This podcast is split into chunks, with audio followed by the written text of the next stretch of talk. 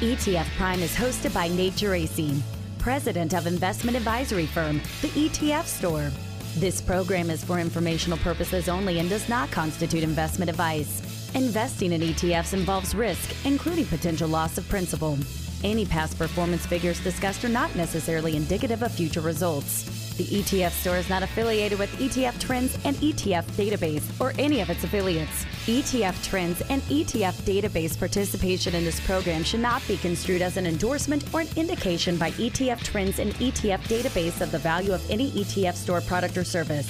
Visit ETFstore.com for more information. What makes Capital Group's new suite of actively managed ETFs different? It's powered by a company with a seasoned global team, a history of navigating ups and downs, and everything behind it. Give your portfolio active management at the core with our new ETFs. Explore what's behind our new active ETFs at capitalgroup.com/etfs. American Funds Distributors Inc. Member FINRA.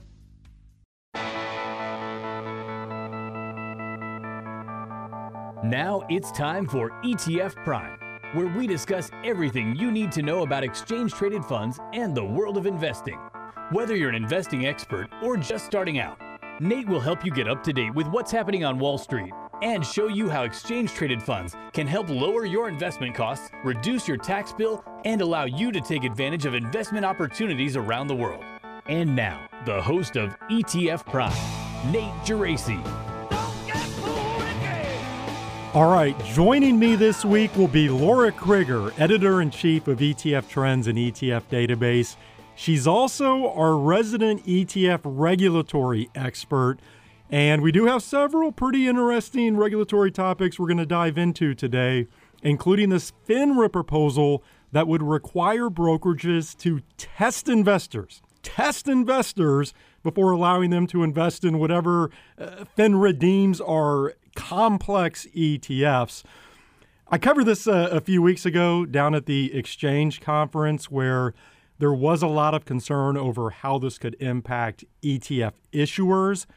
But Laura's going to look at this from more of an investor standpoint, why investors should be concerned with this. And then we'll also uh, dive into another regulatory item, which is this news last week of an SEC probe into ETF revenue sharing practices, uh, where ETF issuers pay brokerages or other third party intermediaries to push their ETFs. So we'll discuss that. And then, if we have time, I also want to briefly touch on yet another foul up in the ETN space. Uh, this is becoming a, a recurring theme. I honestly feel like I'm to the point where I'm about ready to say just shut these things down altogether if banks aren't going to properly support these ETNs. But I'll get Laura's take on that. I'll then be joined by Ben Slavin, Global Head of ETFs Asset Servicing at BNY Mellon, who they handle literally everything on the back end of ETFs custody, fund administration, trading, uh, sub advisory. And they do this for over 1,500 ETFs globally. But I would say there are few people who know the ins and outs of everything occurring in the ETF industry better than Ben. So this should be fun because we're just going to bat around a bunch of different topics, including the expiration of Vanguard's share class patent and what that could mean for ETFs. I also want to talk mutual fund to ETF conversions, uh, of course, crypto ETFs. I've got a bunch of topics, so uh, really looking forward to that. And then to close this week, I have a guest I think you're really going to enjoy. I'll be joined by Oktay Kavrak, director at Leverage Shares. Now, Leverage Shares is a European based ETF issuer who, get this, they offer ETPs with two to five times leverage on single stocks and ETFs. So, for example, they have a three times Tesla ETP, they have a three times Uber ETP. NVIDIA, Coinbase, I could go on. I, I, mean, they have inverse products, Delta One products, they have triple leverage and inverse ARK ETPs, and these all trade on European exchanges. So we'll discuss that lineup, why European regulators have been more comfortable with these types of products, uh, who's using these. We'll, we'll get into all of that. As always, questions or comments, you can find me on Twitter at Nate Geraci or you can send comments to etfprime.com. Let's chat with ETF Trends, Laura Crigger. Now we're joined by the experts at ETF Trends and ETF Database, the world's largest independent ETF centric source for top industry news, trends, and insights. There's a couple of different ways to slice and dice these various ETFs. They can hold what are called total return swaps. Expect the unexpected. Laura, thanks for uh, joining me. It was so great seeing you down in Miami a few weeks ago. I feel the same way about you. It was uh, just lovely to be in person with everyone and see a bunch of friends and uh, colleagues that I haven't seen in years. So it was wonderful, very energizing. I, I, just wish you and I had a little bit more time. I felt like we were uh, just running by each other for four straight days, uh, but it was so good. True. I know we were able to briefly catch up, so so I did really enjoy that. Um, so look, it, as it turns out. One of the hottest topics at Exchange was actually this FINRA notice that was issued in March. Uh, formally, this is FINRA Notice 22 08. And this has to do with quote unquote complex ETFs and mutual funds. And, and I'll let you get into this, but in a nutshell, this is a proposal that would require brokerages to test investors before allowing them to access certain products. Now, of course, FINRA is the regulatory body overseeing brokerages. And from my perspective, I, I could be wrong. I think their intention is to try and help, uh, and I'm going to use air quotes here, protect retail investors from things like leverage and inverse ETFs. But as I know you know, the concern down at the conference was well, what exactly constitutes a complex ETF, right? Is it anything besides plain vanilla Vanguard and, and iShares ETFs? What exactly does, does complex mean? And then, of course, assuming you can even define that, how do you then go about administering a fair test to investors? And, should brokerages even be in the business of administering a test to investors? Uh, uh, so, look, I, I, know a lot has been made about how this could negatively impact ETF issuers, right? It, it's effectively gating products, making distribution more difficult than it already is. But I know that you have some specific concerns from an investor standpoint. So let, us start there and feel free to add to my uh, crude description of this proposal. You're, you're absolutely the regulatory expert here. But why does this concern you from an investor standpoint? Well, sure. I mean, you, you got the broad strokes of it, right? So, uh, taking a close look at the proposal, FINRA is asking for comments along two main tracks, right? So all the attention is on the complex product side, but there's also uh, a, they're they're seeking comment about options trading and whether there should be more uh, regulation and, and gating around the option the practice of options trading by retail investors too. That's also concerning. So in this uh, proposal, they or guidance they they set out for FINRA members. They say you know you have to um, remember your responsibilities as a FINRA member to uh, you know protect investors and so on. It's all all very you know sounds very good, right? But as part of this proposal, they're asking for comment about roughly three dozen fairly leading questions about how members, like you said, should conform uh, define products as complex, whether FINRA should be implementing special regulations around their use, should there be more supervision, and so on. And like I said, same thing with options trading. Should there be more rules around you know who can use these and so on? So the complicating factor, as you said, there's no standard definition for complex product right now. It's sort of like obscenity, right? You're you're supposed to know it when you see it. But that's not a very clear working definition. So FINRA wants to define complex products. And the way they've done that, the net their proposal is casting is extending so far and wide that pretty much every ETF that isn't a pure market beta indexed product would potentially fall into this net. So there's a lot of uh, attention being given to leveraged and inverse products, but things like commodities, futures based products would fall into this net. ETNs, defined outcome, global real estate ETFs, all of those could potentially fall into the definition of complex products. And it's not just ETFs either. Structured notes, mutual funds, other products that use these things, they could potentially be complex products as well. So the the I think the key here is that FINRA is asking uh, if in investors should have to prove to FINRA that they understand the risks before investing. So it's not just uh, that retail investors should be told, consult your financial advisor or read the prospectus. No, they now have to prove to FINRA that they understand the risks in investing these products. And the form in which that proof takes is still up in the air, but it could, like you say, uh, your brokerage firm could now potentially require an annual test for you to unlock the ability to invest in leveraged products, or you might have to have some uh, high net worth AUM threshold in your account to be able to access these products. And I think this is where the proposal goes too far, right? FINRA's jurisdiction isn't over retail investors.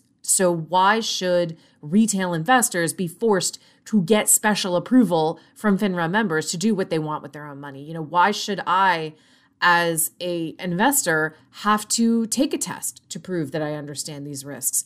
Um, and it would be if this proposal were to come to fruition, it would be the first time in my memory that a regulator ever told members of the public, "Hey, you know the security that's being published uh, that's being traded on a public securities exchange yeah actually that's off limits to you. So sorry. Like i don't think that's okay. And then just one last final point about it. I don't think finra has even laid out enough of an argument that there's something broken in the way that the process currently works right? So if you look at leveraged and inverse products most brokerage platforms like td ameritrade and e-trade and whatever they already have disclosures on their platforms about these products that investors are required to check the little box and say they understand, they, they're aware of the risks. Those risks are also outlaid in the prospectus. They're on ETF websites. You go to any leveraged and inverse uh, products issuer, it's like right there in big bold letters. These are the risks. And now investors are also going to have to take a test to prove or get special clearance uh, to prove that they understand the risks. I, I mean, at some point, this just becomes burdensome on the investor for the sake of being burdensome. And I think this is a solution in search of a problem. Let, let me ask you this. Um, is disclosure enough? And, and, I'm not sure if you listen to it, but I think you know I recorded this podcast live at Exchange in Miami, and I was joined by uh, your colleagues, Dave Nadig and Todd Rosenbluth. And one of the questions that I asked them was, well, what should be the right answer here? And, and Laura, I mean, I, would say, I, I, think back on the conversations you and I have had over the past several years. We we've discussed uh, the the complexity or the growing complexity of ETFs many times, and and I think you and I both have some concerns around retail investors getting their hands on products they don't understand. I'm not saying that they should be gated. I'm just saying I think we both have concerns about whether or not those products may be misused. Um, and you know, again, I just don't think there's any question ETF complexity has increased over the past several years. So, so I guess my question is, besides disclosure, should anything else be done to better protect retail investors? Well, so there's a lot of answers to that question, or rather, uh, rather a lot of different uh, tracks and points to make. So, first of all, we do exist in a disclosure based regime, right? So, disclosure up to this point has been the name of the game. And this would essentially say that's not enough anymore. And then, secondly, I, I, I do feel that if there's a uh, ruling to be made here, it probably ought to come from the SEC, the Securities and Exchange Commission, and not FINRA uh, regarding the investment worthiness of these particular products. I, I don't think that's really FINRA's job to be saying that these should not be uh, available uh, or or they're not um, you know safe or or so on. But like stepping back philosophically, like where does this end? Right? Where if if if FINRA starts making these decisions, you know, should regulators start protecting retail investors from microcap stocks or SPACs or hedge funds or crypto assets, right?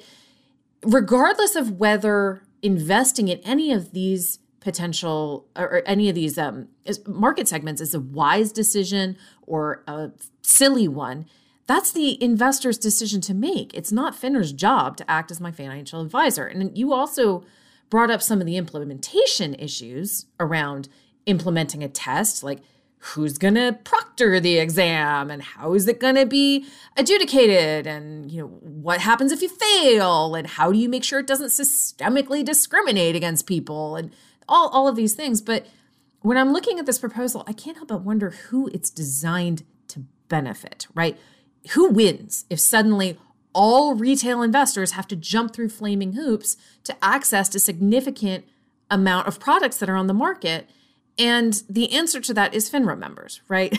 So when you gate off certain classes of investments, you're forcing retail investors to go back to those middlemen, those intermediaries that they've been slowly moving away from over the past 10 to 15 years. And it's just forcing retail investors to use an advisor is not how you support that business. It's not going to work. You can't, when it comes to self directed investing, this is toothpaste you can't shove back into the tube. Your point on where does this end, I think, is a really good one. And I don't want to sound extreme here, but you know, theoretically, you could make the argument. Well, look, um, we know in looking at the SPIVA scorecard uh, or, or the Morningstar Active Passive Barometer that active managers as a whole underperform uh, on average, right? And there's no persistency to any managers who do outperform. We, we know if you look at the data that low cost funds tend to be better than high cost funds. So, to your point, where does it end? Are you going to start throwing up flags for any product that's actively managed or, or has a higher fee? Uh, you could see how th- this is a real slippery slope. Uh, Laura, I do want to touch on some other topics. So let me just ask you this before we move on wh- where does this entire thing stand w- with the FINRA proposal? Like, like what happens next? Sure. So the the FINRA proposal is open for comment until May 9th. That's when the period closes.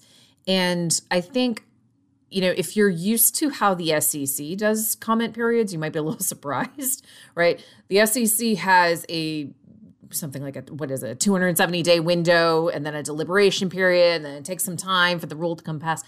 Not really the case with FINRA. FINRA has the discretion to move a lot more quickly. They could pass a rule as early as May 10th, right? So there's a certain amount of urgency here to get your comments in. And if you're going to get a comment in, you, you got to do it. There's already something like a, the last I checked uh, last night, it was 461 comments already.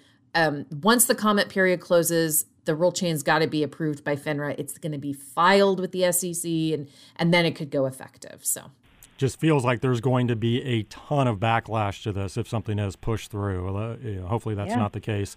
Um, okay, another uh, regulatory item I wanted to ask you about, and you know, when you think about this, this could actually impact how ETFs get into the hands of investors, just like with this FINRA proposal.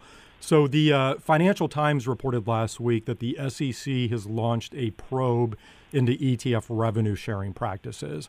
Uh, so these are payments ETF issuers make to brokers or other uh, third party interme- uh, intermediaries to, um, shall we say, entice them to offer mm-hmm. certain ETFs to their end investors.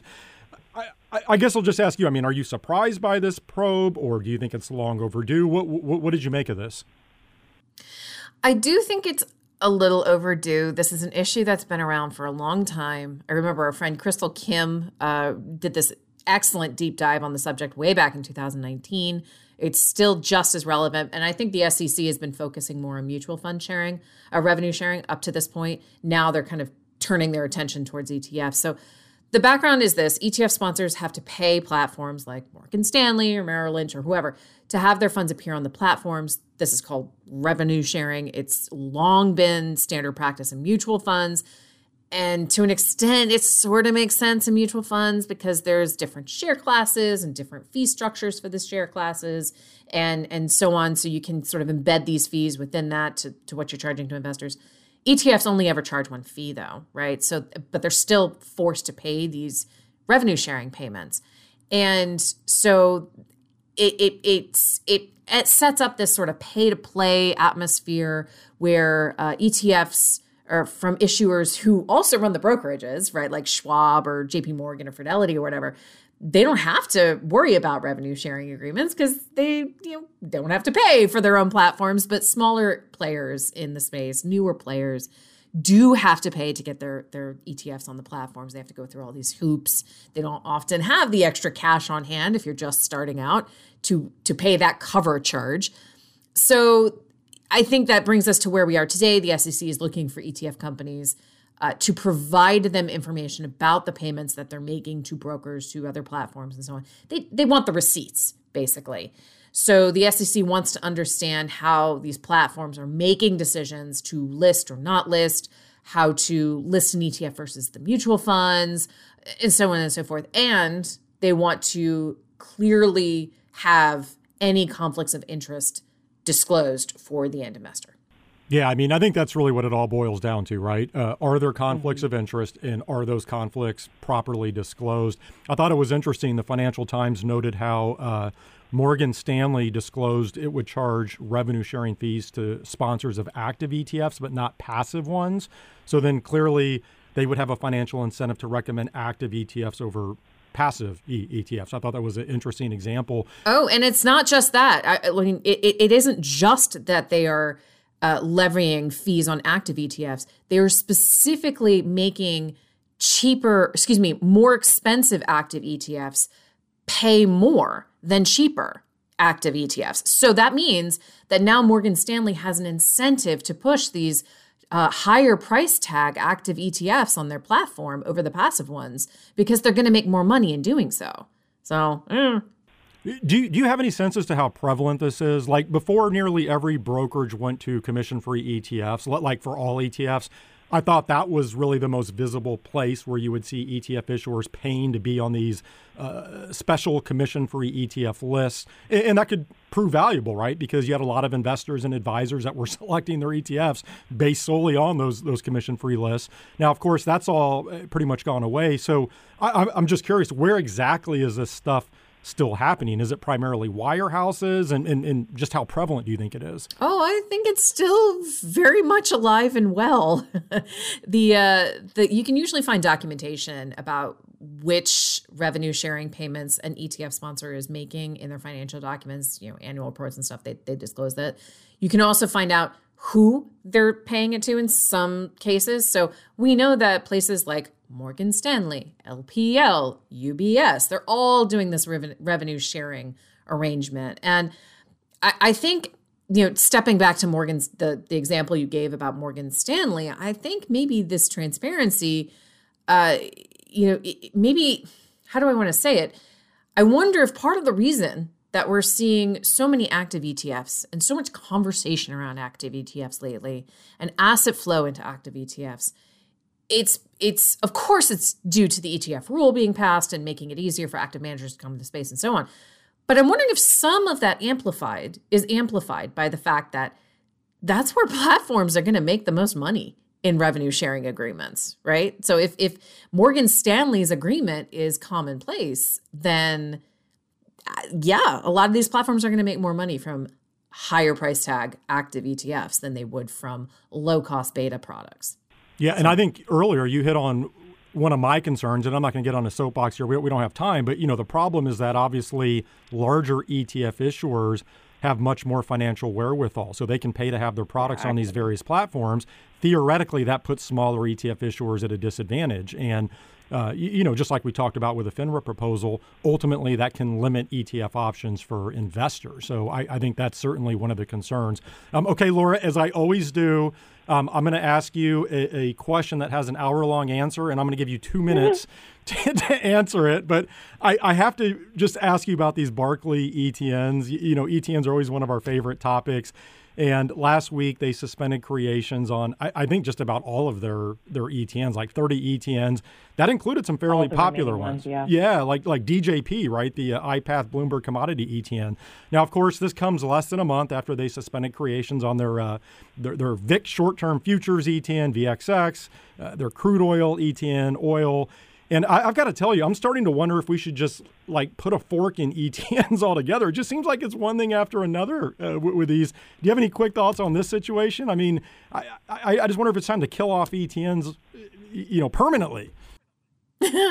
okay, so a couple of things real quick, and and FINRA might agree with you, right? Because they've they've put ETNs in the complex products bucket. But um, so a couple of things real quick. One, uh, yeah, like I feel to an extent that we are watching when we see this going on with uh, Barclays and, and they're shuttering this ETN and now they're shuttering all their iPath ETNs and, and so on. It's a little bit like that scene from the old Addams family movie where Wednesday Addams is on stage dueling her brother and then she's got this long, slow death rattle. Stage blood is going everywhere. She takes like 10 minutes to die. I kind of feel like that's what we're ha- what's happening with the Barclays uh, ETN department right now. Um, but you know, it, it's actually uh, it seems to be something that's localized just for the Barclays uh, for now. Um, the Barclays uh, p- products. So the micro sectors and and the Credit Suisse ones, they seem to be doing just humming along as normal. So, I I think it kind of steps back to or stems back to what we're always saying about ETNs that it's very much the longevity and the health of these products is tied to the the health and the um, the it's just tied to the issuer, right? So it's it's very issuer centric uh, risk that you've got here. That you know your bank could just decide not to support the product, or it could shut down overnight, like Lehman Brothers did, and then you don't have a any support for your ETNs. So I think you know when you're with ETFs, the idea of issuer risk isn't necessarily top of mind. With ETNs, it really does have to be. You have to make sure that you kind of uh, trust the the issuing um, the the issuer in this case, and I'm not sure that it's always obvious whether because Barclays is a huge bank, right? There's no reason to expect that they wouldn't support these products. So it's kind of a messy thing. It's so messy right now, and I don't think it's going to get any less messy anytime soon. Yeah, I just feel like you know ETN seem like they're a small piece of some of these larger banks, yeah. and they just put them into the corner. I don't feel like uh, you know the investor is always put first with, with these. It's not a core business uh, for them, and and I, I don't know. Just uh, it feels like the um, again, just the end investor isn't the one who's put front and center. It's really the whims of the bank and, and what they're doing. But in any event, Laura, we're going to have to leave it there. Uh, always enjoy our conversations. Thank you for joining it's me. It's fun. It's so much fun. We're gonna have to rename this ETF Soapbox instead of ETF Prime. So. That's hey, that's me every week. that was uh, for having me on. Thank you. That was Laura Crigger, editor in chief of ETF Trends and ETF Database. Digital assets applications, technology, and use cases have exploded in recent years. Digital assets miners have emerged as a crucial part of this ecosystem and play a critical role in the validating and processing of blockchain transactions. Consider the VanEck Digital Assets Mining ETF, ticker DAM, when positioning your portfolio to include digital assets mining companies. Investing involves substantial risk and high volatility, including possible loss of principal. An investor should consider the fund's objective risks, charges, and expenses carefully before investing. To obtain a perspective, prospectus, call 800 826 2333 or visit vaneck.com. Please read the prospectus carefully before investing.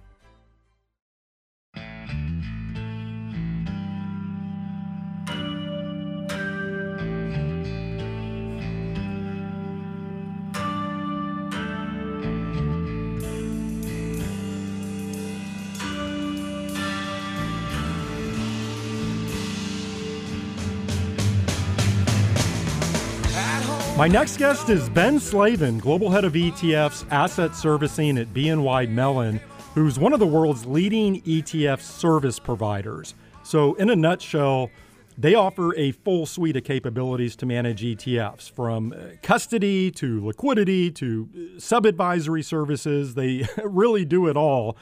I always like to describe BNY as handling everything in the background of ETF, so everything that you don't always see. And Ben himself, I mean, this is someone who was involved with the creation of what turned into iShares back when it was Barclays. He created the ETF distribution platform at SEI Investments. He then went on to join ProShares and create their ETF platform. He was part of the founding team at WisdomTree, uh, just an unreal ETF background. And he's now on the line with me from New York. Ben, welcome back to the podcast. Thanks, Nate, for having me back on the show. Long-time listener and second-time caller. Well, how have you how have you been? You know, I, I, I thought I briefly saw you in passing at the uh, exchange conference a few weeks ago. I was just telling ETF Trends Laura Kruger that thing was like a a, a blur. how has everything been going for you? Great. Uh, still, still trying to recover from the conference for sure. That was more people than I've seen in probably the last two years combined, for sure. well, well, look, I have a, uh, a number of topics for us to get into, and I, I, thought what we might start with was something that I was just discussing with Laura Kruger, which is this FINRA proposal on quote unquote complex ETFs and mutual funds. And, and I'll tell you, Laura did an excellent job of laying this out from uh, an investor's perspective, why investors should care about this. I'd love to hear your uh, industry perspective because you visit with ETF issuers day in and day out. Obviously, uh, you want to see your asset servicing clients have success with their products, right? Whether they're complex or not, you want them to have success. So, what is your take on this FINRA proposal, which seems to be moving pretty quickly? Yeah, I think this proposal certainly has caused quite a stir. It was the hot topic at the ETF Exchange conference from a few weeks ago. I mean, look, I'm not a lawyer, but after 20 plus years in the industry, I feel like I could play one on TV. And it's absolutely fair to say this could have wide ranging effects in the industry at large, not just uh, for ETFs, but, but let's limit it to the ETF side of things. I'm sure Laura did a great job going through kind of some of the implications here, um, certainly for investors. Um, but again, this has some significant impact uh, potential for the industry. Now, FINRA has put out this notice uh, to members for comment, but it really does feel like it's the first step in a regulatory process. And it would appear to be a pretty traumatic regulation of self directed investors. Um, some of which are really driving the growth of many of our clients' products. And um, not surprisingly, I expect the industry um, already has and will continue to strongly push back on the proposal. Um, but, but again, FINRA is a little bit of a different animal compared to the SEC from a regulatory standpoint. Um, and, you know, this is really a, a, a different approach they have taken and you know they don't have the same set of procedures like the SEC that our you know clients um, who are asset managers are used to. They they could just issue the rules, but I think very quickly the two key issues here for ETF issuers and again our clients are around the bucketing. What is considered a complex product? So what products could get caught in this net? There's no standardized definition, but um, again, the proposed um, uh, rules are really around anything that uh, is not uh, a plain vanilla product. So it's not just about products that are considered risky, but it could also include even products that are trying to reduce risk, like buffered products, which are you know designed to try to mitigate some of that volatility. The other big issue, Nate, is really around what these restrictions will really mean and how much um, or how little access will self-directed investors, um, uh, you know, uh, have to these products. And again, um, one of the reasons I love ETFs is the, the simple fact that they have democratized many uh, corners of the investment management landscape. But but here we could be um, potentially taking a step backwards. It does not appear that these regs will apply to advisors where they would have to pass a test or or incur some kind of additional qualification. But I think there are certainly questions of even if they have the requisite knowledge for, for some of these products. Um, but but it would have some some effects uh, potentially uh, for those investors who got restricted would be pushed um, to to use an advisor or or again uh, blocked from access uh, on some of these platforms. So again, wide ranging implications potentially for the industry um, you know, which which could have some impacts on, on future innovation and, and an ability to raise assets in some of the some of the newer products that we've seen come to market. Yeah, and it, from my perspective, it just seems like FINRA would be exercising so much uh, subjectivity. Again, how do you define complex? And if you are going to put a test in front of investors uh, uh, to test their knowledge, how, how, exactly do you go about doing that? And I thought you made a good point in terms of some of these products uh, that are out there that would be deemed complex. They're actually used to mitigate, mitigate risk and, and volatility.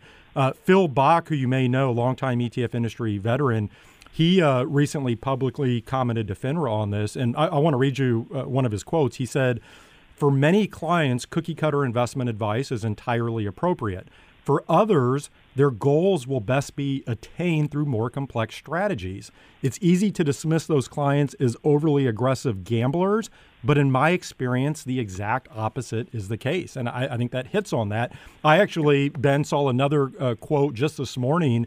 Uh, Bloomberg had a nice article on this proposal, and it was from uh, Bruce Bond, of course, who's behind the, the buffer products that are out there. And he said, whenever you single out a certain group of products, especially when you call them complex, it scares people.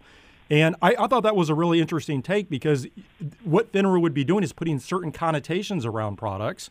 And I don't know that that's healthy. I think it's always good to make sure we're educating investors on how these end products work. And if there are some some flags that are raised to help an investor conduct some more due diligence, due, uh, due diligence on a product, I think that's good. But you know, when you start putting scare tactics into investors by labeling things as complex when they could be used to actually mitigate risk and volatility in a portfolio, that can be problematic. Yeah, Nate, without a, without a doubt, and and I do think um, you know certainly um, there's a, there's another issue uh, as well um, regarding this proposal that also gives the platforms or the advisors who are you know transacting in these products some additional pause as well um, by the, by the potential that you know they could incur some additional liability or um, again, um, you know, make it potentially uh, uh, problematic or, as you said, scary for, for those advisors to, to, to jump into some of these products as well. So it's not just about the investors; it's also about the the advisors uh, as well.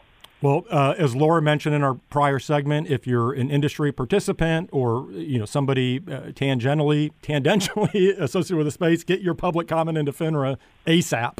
Um, okay, Ben. So you and I exchanged emails last week, and we batted around a few different topics.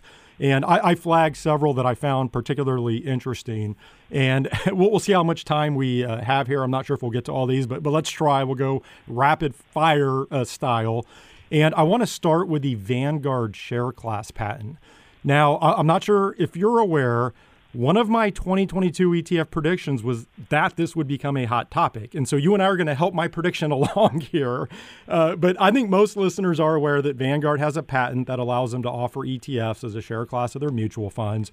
And this can offer uh, several potential benefits, which we can certainly discuss. But this patent is up next year, which that means any fund company could attempt to pursue this.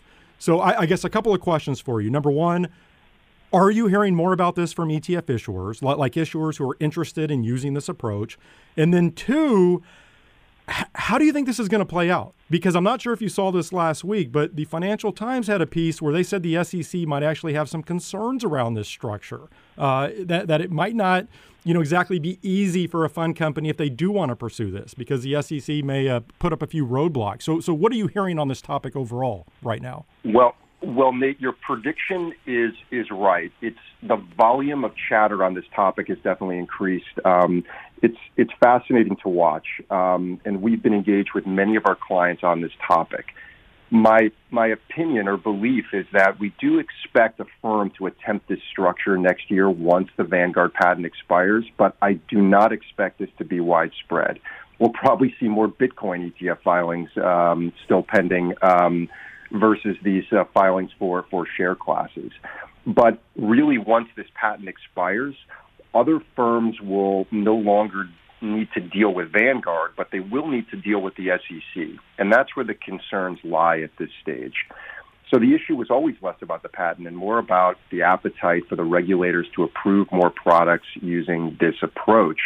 And, and I think really at this stage, you know, none of the, the Vanguard um, actively managed funds hold an ETF share class. So to date, it's always been um, around the passively managed products. This would also limit, uh, you know, the potential use case for it uh, to start.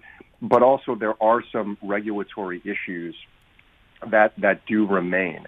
But it's clearly an attractive um, potential option and I think that will not stop a few from trying it. But ultimately, the SEC is going to have to approve these. But from an infrastructure perspective, it absolutely works. I mean, we have experience with this in the U.S., but also um, similar multi-class structures in Europe that, that we provide the infrastructure for. So it's quite straightforward, and the road is is reasonably well traveled there. Um, but but again, some of the regulatory issues, uh, you know, still remain, and, and I think it's going to be a while before um, those are fully worked through, and, and the SEC is satisfied to to allow someone else to come to market behind Vanguard again once that patent expires. Yeah, the SEC angle is really interesting to me, and that a Financial Times piece I, I mentioned, they quoted an attorney who said that the entire barrier to entry here was the SEC staff, and that they have concerns around uh, what what they call class subsidization. And really, what that boils down to is that, you know, is this structure in the best interest of investors? So, in, in, other words, could the activities within the mutual fund share class negatively impact the ETF share class, as an example? So, trading costs, taxes, those sorts of things. So, I, I just that that's interesting. I don't know a lot of people have uh, have been talking about that. And it does seem like the SEC is going to be the gatekeeper here. Um, let, let me ask you this, Ben, sort of related to the share class discussion are mutual fund to ETF conversions. So we saw the first of these last year, right? Someone like uh, Dimensional has been very aggressive in this space. Are you still seeing a lot of momentum around these? Because to be honest, I feel like outside of DFA, I, have been a little surprised we haven't seen more of these. I, I know it's still early, but th- there just ha- haven't been a ton of conversions yet. What are you hearing on this topic right now? Yeah, I'm not necessarily surprised we haven't seen more, but at the same time, we've been flooded um, at BNY Mellon with inquiries from clients. And the majority of inquiries are from issuers who are not currently in the ETF market or issuers who have a small presence and are looking to turn up the volume. So what are they asking for? Well, they're effectively doing some version of kicking the tires. How does it work? How do I manage the shareholders? What do the brokerage platforms say? Um, so we're in a unique position given our large footprint servicing ETFs, but we're also a large player in the mutual fund space and, and specifically transfer agency.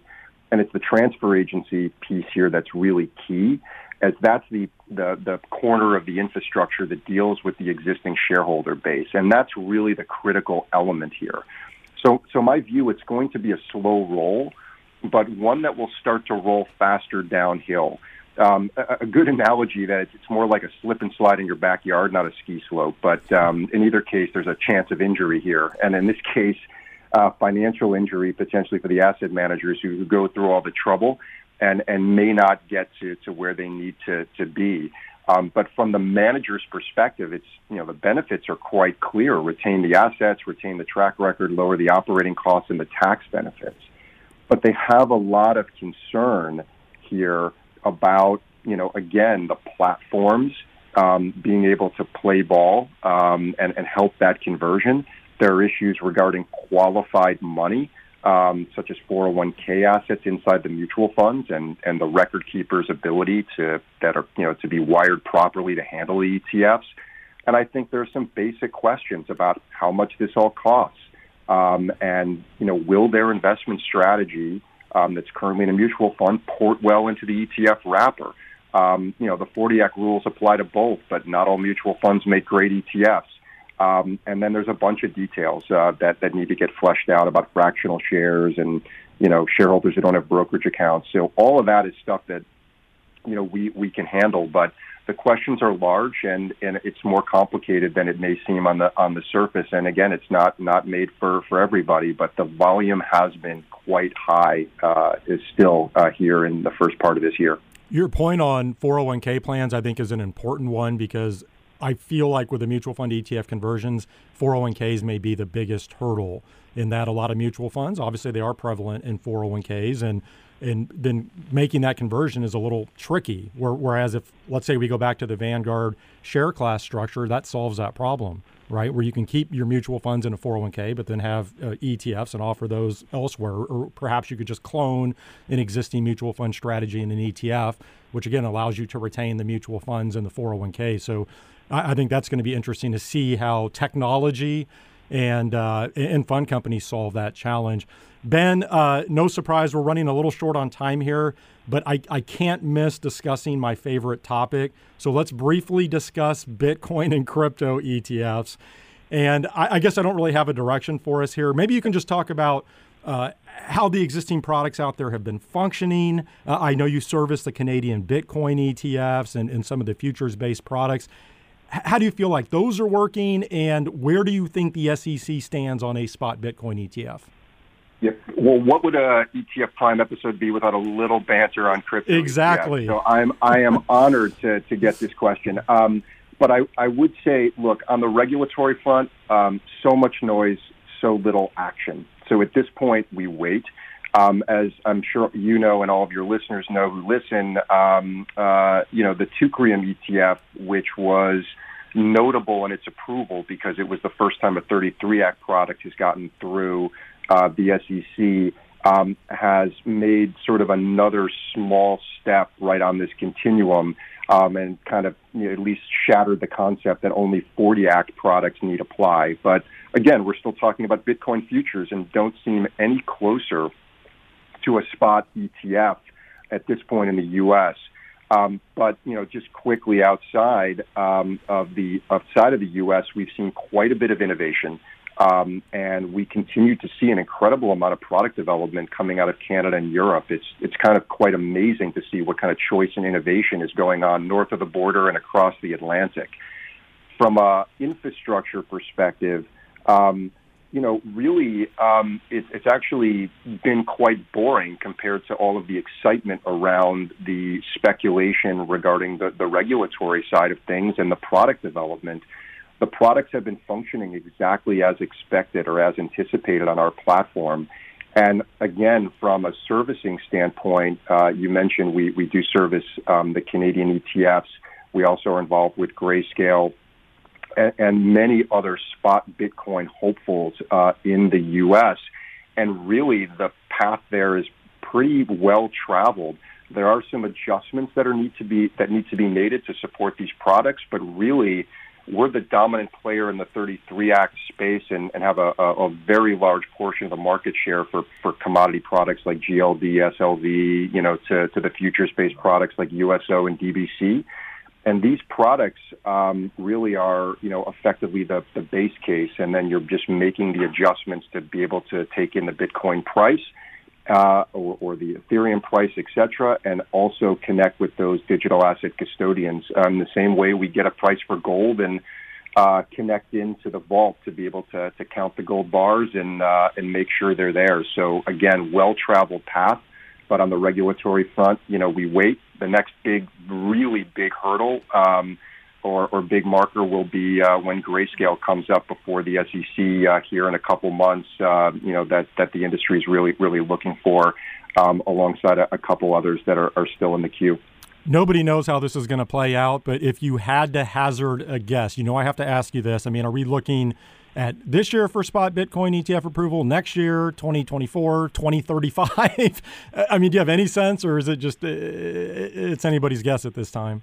It, it's it's any it's anybody's guess at this time, and and again, there's really even with this recent um, approval on the 33 Act side, there's nothing new um, that would indicate um, that that the SEC has kind of moved, uh, you know, kind of moved their position, or at least been satisfied that many of the questions posed. Um, uh, have been answered, at least in their mind. And and so um, I guess by by simply stating that, maybe you could say that the time frame has pushed it, you've been pushed out.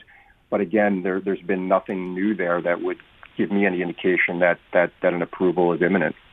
Well, Ben, fantastic stuff this week. Uh, so great having you back on the podcast. Thank you for joining me. Thanks a lot, Nate. Much appreciated. That was Ben Slavin, Global Head of ETFs Asset Servicing at BNY Mellon.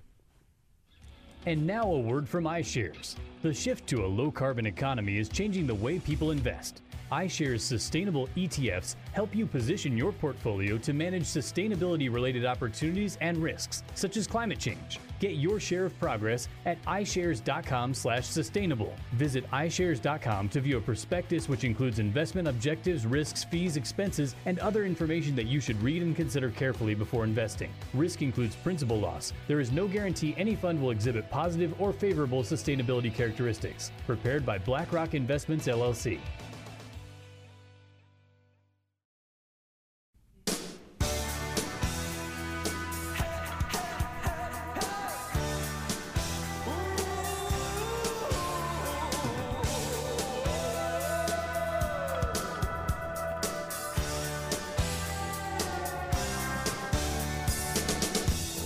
I'm now joined by Oktay Kavrak, director at Leverage Shares, who I've got to tell you, they have one of the more unique exchange traded product lineups you're going to find anywhere in the world. So they have ETPs that deliver anywhere from two to five times leverage on single stocks and ETFs.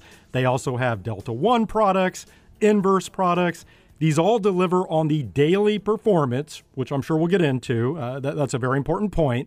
But to give you an idea, they offer single stock ETPs covering companies like Tesla and Coinbase, uh, Airbnb, I believe all of the FANG stocks, uh, among others. They also have triple leverage and inverse ARK products, like covering ARKK, the ARK Innovation ETF. There is some uh, wild stuff here. And I should note, these all only trade on European exchanges. You're not going to find these in the U.S. And Oktay is now on the line with me from Egypt. Oktay, welcome to the podcast. Hi Nate, uh, glad to be on. Thanks for the thanks for the invite. Yeah, so what are you doing in uh, Egypt? I know that's not where you're typically based. Yeah, I'm actually here on vacation. So I'm in uh, Sharm el Sheikh, which is in the northeastern part of Egypt. And yeah, I can tell you it's quite hot. So it's about 92 degrees outside, and and yeah, I'm usually working out of Sofia, which is um, which is where I'm from. But uh, but yeah, glad to connect uh, wherever wherever we can around the world. All right. So as I look at your product lineup, this is like a, a, day trader's dream. So let's start with some basics. How many total ETPs do you offer? What do assets look like? Just talk about the overall lineup. Yeah, yeah, absolutely. So initially we started out with 12 products, and this was back in 20, 2017. And today we have 144 exchange traded products and they're listed across multiple exchanges, which include London Stock Exchange, Euronext, Paris, and Amsterdam. We have the Italian Stock Exchange, and recently we listed in Germany as well. And uh, I think you gave a pretty all-encompassing overview at the beginning, but you're right. Um, you know, the the range is uh, predominantly made up of popular single stocks like Tesla, Apple, NIO, Alibaba, etc. And recently, we expanded that range to include certain thematic uh, thematic products like clean energy, and even certain sectors like financials and uh, and airlines. So at this point, I think we have a, a pretty well-rounded offering, and we're you know excited about bringing even more products to market soon. And I noted this at the top, but again, the leverage shares ETPs do not trade in the U.S. At least not yet. Correct? Yes, that's that's correct, Nate. So these currently trade on European exchanges, and uh, as far as I know, U.S. persons, even if they are using European brokerages, they do not have access to these products. So these are, you know, meant predominantly for uh, UK and European investors. Okay, before we get into a few of the products, do you have any thoughts on why European regulators have been more open to the, the ETP, such as what you offer? Why are they more comfortable than the SEC? Now, I'll, I'll caveat that by saying we did just yesterday see the launch of a two times leveraged ARK ETF in, in the U.S. There are some other single stock leverage and inverse ETF filings from issuers like Direxion and, and AXS Investments, but Europe does seem to be far more comfortable with this type of stuff. Why do you think that is? Yeah, so I think this just goes back to the to the fact that we just have a long tradition of leverage products here in Europe. So we have what are called CFDs or certificates for difference, so these are essentially um, products that are created by particular brokers. You know, they trade OTC, but essentially they allow you know investors and active traders to trade with you know very high levels of leverage. Um, we, and we also have leverage certificates, which have been quite popular, especially in Germany and the Scandinavian countries. So I would, uh, you know, I would just say that this long tradition has played a huge role. And also in terms of the regulations and the regulators in Europe, I, I think that they have a higher emphasis on disclosure here versus the more, I would say, the paternalistic, the U.S. investor protection mentality of uh, of the SEC. So you know, uh, I would say that plays a pretty pretty uh, pretty big role. But you know, there is some fragmentation between the different markets as well. So, for example, you have uh, spot Bitcoin uh, ETPs in, in certain markets like in Germany and also in Switzerland, whereas you have other markets like in the UK where any derivatives or any exchange traded products linked to any cryptocurrencies are banned. So there is still that divide within the uh, the UK and EU itself. All right, so I know there are differences depending upon the product, but high level, let's talk about how some of these leverage shares, ETPs, are structured, uh, how you're actually getting the underlying exposure, and, and, any other nuances you want to point out. And just for fun, I'm going to pick your three times short Tesla ETP and your three times long ARK Innovation ETP as examples. I think we have to go with those two. How are you getting exposure here? Okay. So, in terms of leveraged ETFs, um, in terms of product structure, these types of products have been around for over 15 years. So, active traders who have been using these products for, for the better part of two decades, they know how they work, they know how you know they're, they're structured, and they know how to take advantage of, of the characteristics that they that they have. Um, what we did is sort of took that same approach and just, well, at least initially, uh, applied it to individual stocks. So we started out with the first ever 2x and 3x Tesla ETPs, and obviously we uh, we expanded that range uh, quite a lot. And one of the, uh, the particulars of our product range is that, as far as I know, we are the only issuers of leverage products that are physically backed, which means that all of our products are one fully collateralized, and two they're collateralized collateralized with the actual underlying holdings. So if you're talking about, for example, a three times leveraged Tesla, we actually use a margin loan and go out and buy um, whatever the, the leverage factor implies and hold that amount as underlying. So we buy actual Tesla stock that stands behind the, the structure of the ETP. And in terms of a short product, so if we were to take a short Tesla product or minus 3x inverse ARK product, we actually go out and short the actual ETF and hold cash as collateral. So this provides an added layer of transparency, and uh, and I would say it's um, it's quite unique in our in our product offering. All right, so you may not know this, but I have to ask you, what's the best and worst one-day performance across your uh, product lineup that you've ever seen? Like, have you ever had anything go to zero? Yeah, so that one is going to be quite easy because we actually had our triple levered Peloton product delisted because I believe it was in November of last year where uh, Peloton stock dropped about 35% overnight, and and yeah, that that meant that the 3x ETP had to be delisted, and this just shows you that you know you really you really have to be monitoring your positions carefully, and these are you know intended for active traders that um, that are that are aware of the risks. Um, and in terms of the best one-day performer, um, I think it was our 3x plug power product. It was up 120% in a day. Um, and slightly after that, I think our 3X Moderna product was o- was up over 110%. So yeah, as expected, some wild performances here. Um, and one of the things that I should highlight, and which is part of maybe what makes our, our product offering unique, is that all of our products come with an airbag mechanism. So unless you have the sharp drops that we just spoke about, um, we have a mechanism in which you know the products undergo what's called an intraday rebalance, that sort of prevent uh, these products from going to zero in certain scenarios. So, so um, you know, if you were to have a product that you know sort of declined 30%, but instead of declining another 3%, Well, it looks like we lost Oktay from uh, Egypt. No surprise, some technical difficulties. So we will leave it there. Really interesting uh, product lineup. I thought Oktay did a great job of explaining everything. So uh, certainly appreciate that. That was Oktay Kavrak, Director at Leverage Shares. That'll do it for this week's ETF Prime. Next week, I'll be joined by Yasmin Dahya Bilgers, head of ETFs at Engine Number One. So she's going to discuss uh, their ETF lineup and she'll get into some detail on how they're seeking to drive corporate change through active ownership. And then the bad investment companies, Tommy Mancuso will spotlight the bad ETF. You're definitely going to want to hear about uh, that one. Until then, have a great week, everyone.